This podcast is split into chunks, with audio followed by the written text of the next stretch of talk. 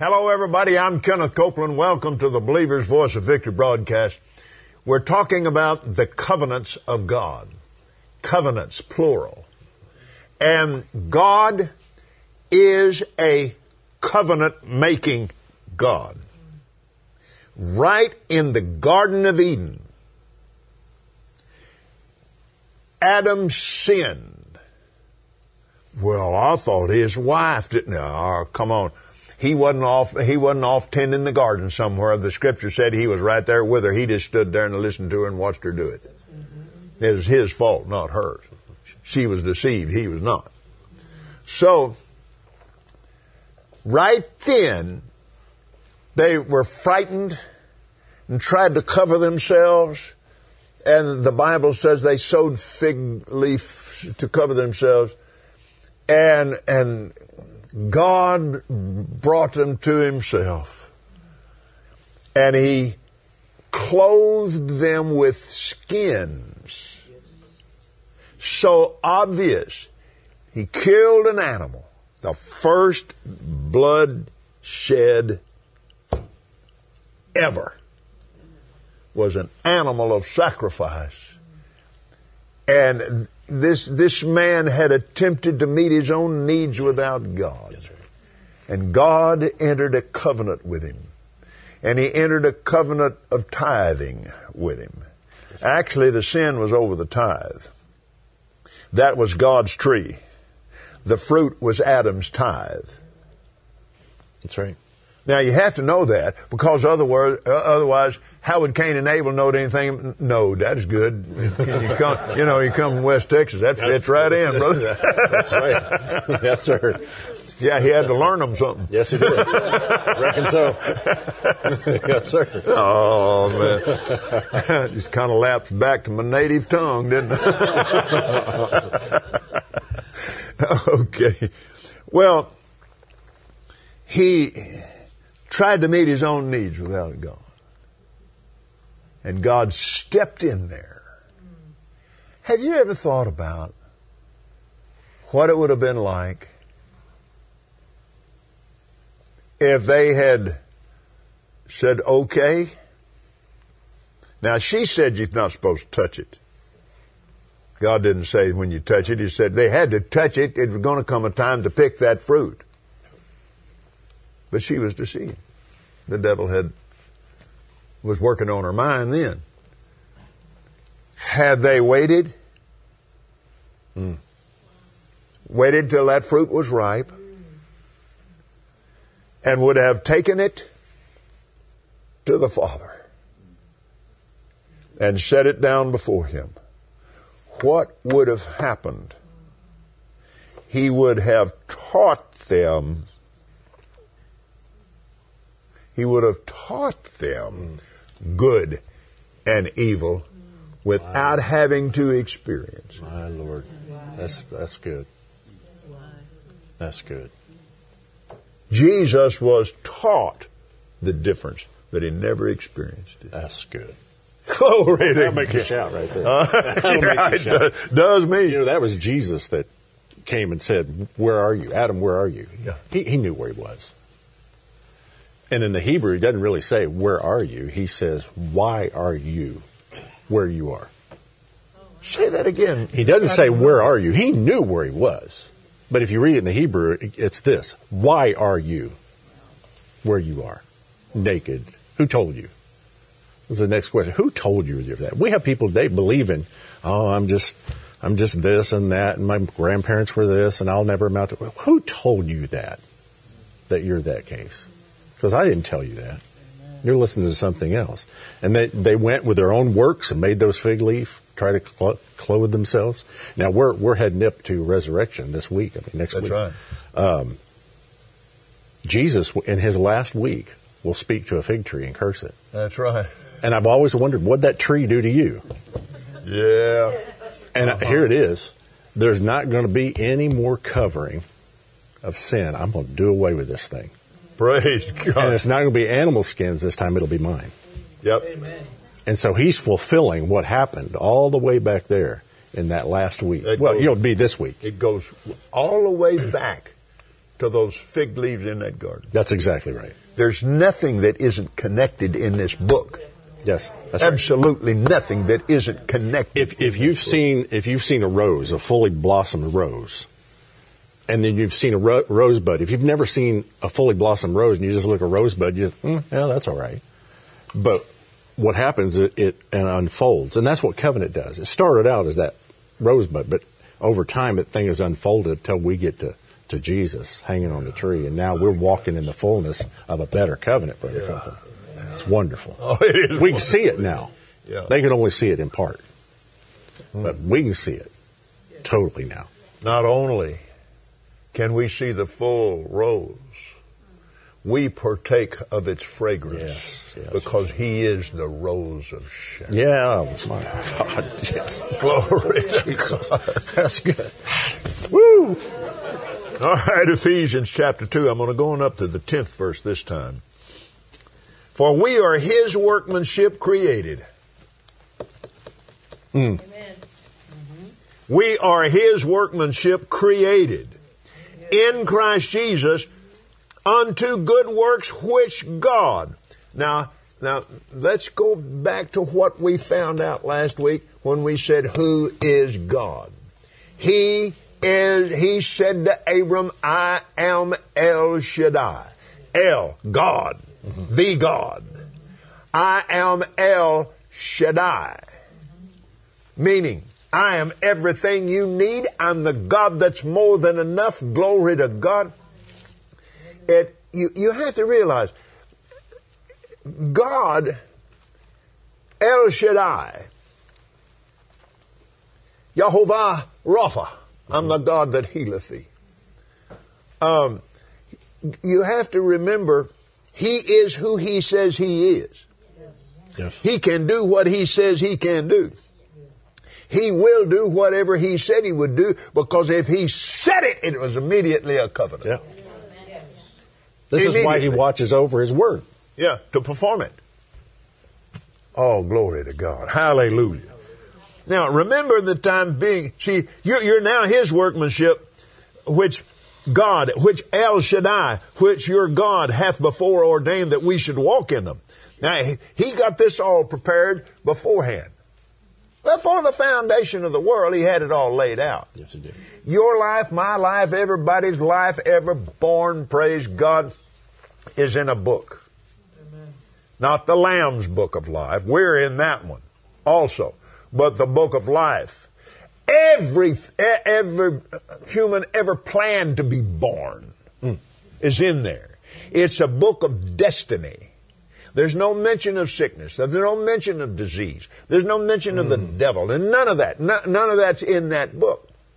But the devil comes along and does his very best to, through his lies, to sidetrack you and keep you from getting into the Lamb's book of life. Now, once you get in there, there ain't nothing he can do about it. I mean, he's lost his deal because you stepped into another covenant.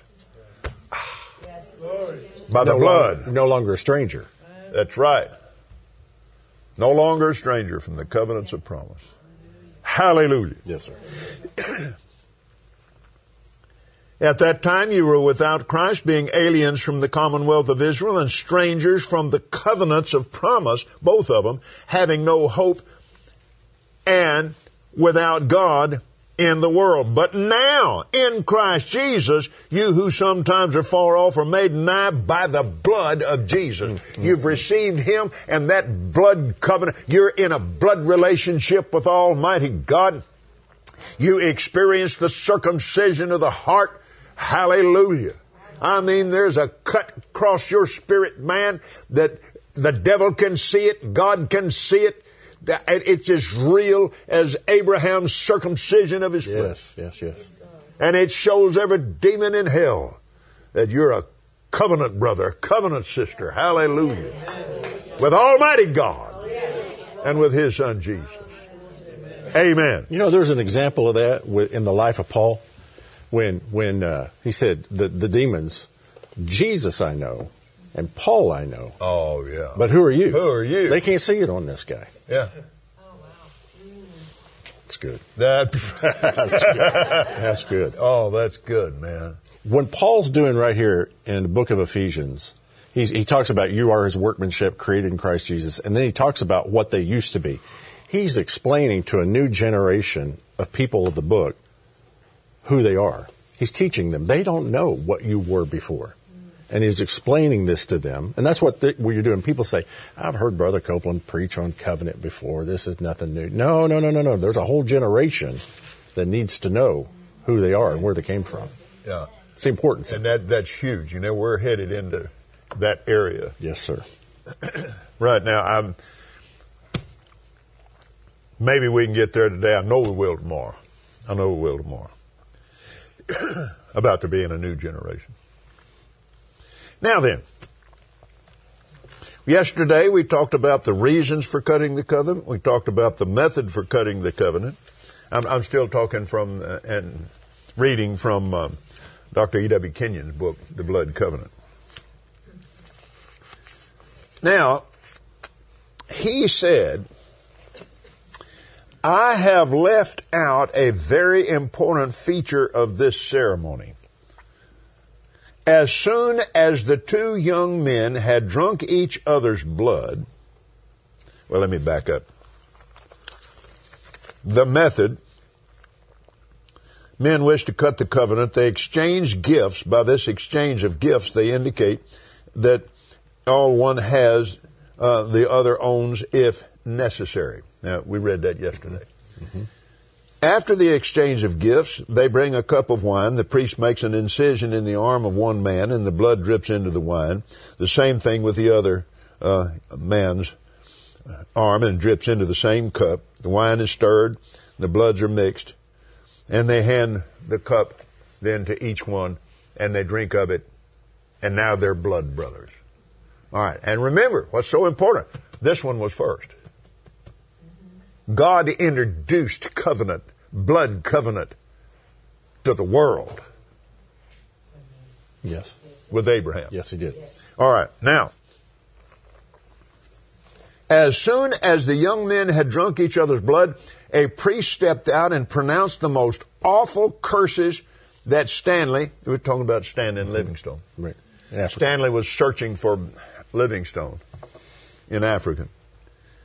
That Stanley had ever heard, curses that were to come upon him if he broke the covenant.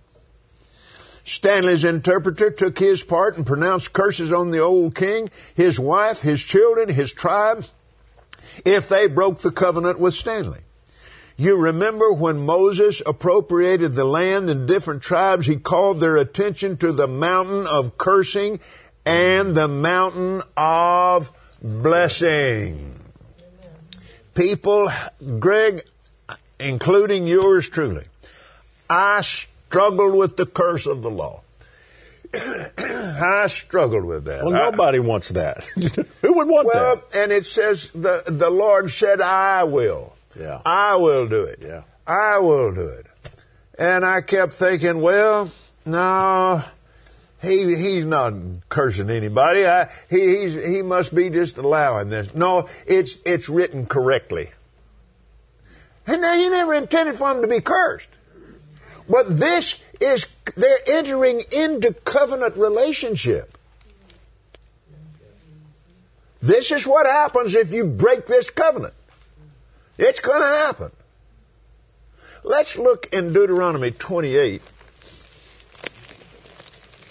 And notice, right in the very beginning words of the blessing, and you'll see how it's relative.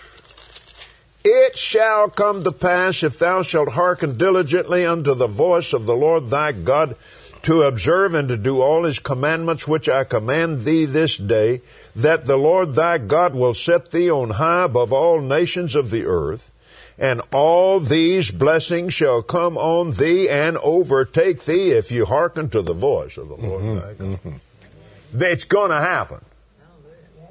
It's going to happen. But 15th verse. It shall come to pass, if you will not hearken unto the voice of the Lord thy God, to observe to do all his commandments and his statutes, which I command thee this day, all these curses will come on you and overtake you. Now, what was happening here, all you had to do and it was get into the 27th chapter, yep, and not start with the 28th. That's right.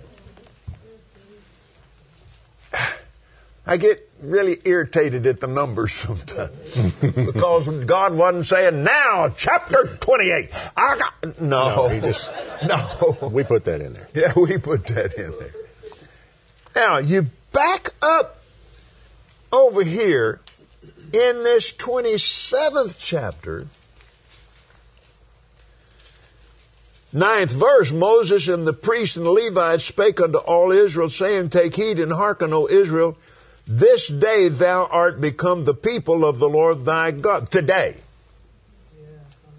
Thou shalt therefore obey the voice of the Lord thy God, and do his commandments and his statutes, which I command thee this day. Now, God had entered into covenant with Abraham.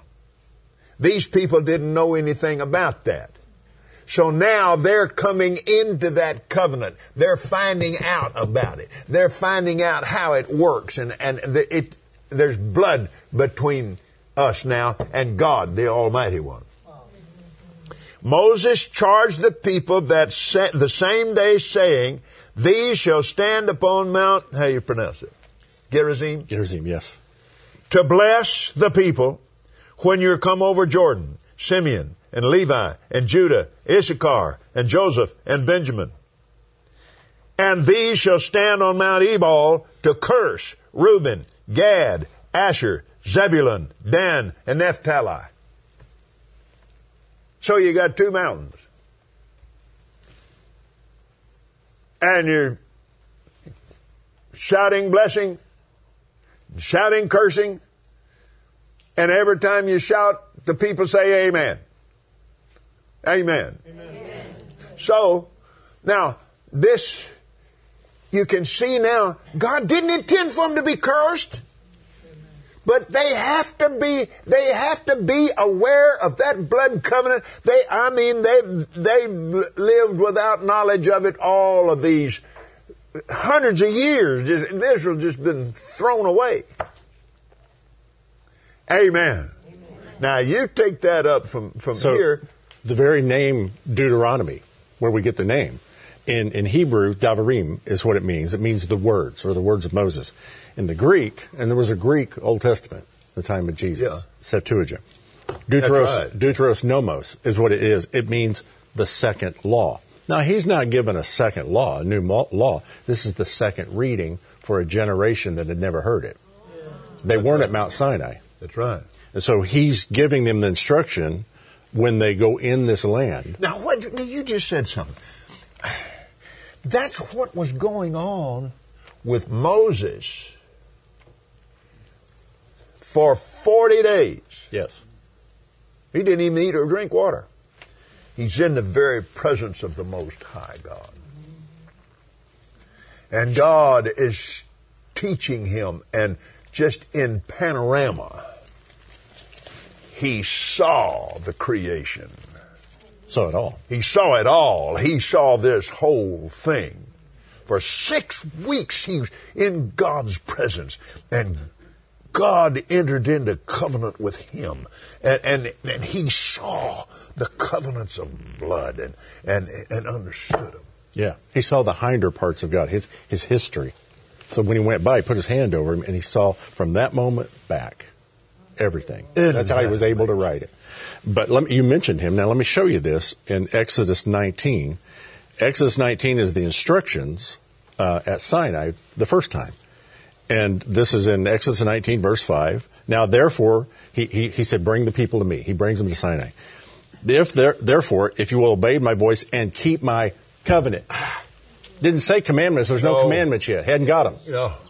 Covenant. Keep my covenant. Then you shall be a peculiar treasure unto me above all the people of the earth that are mine. You shall be unto me a kingdom of priests and a holy nation.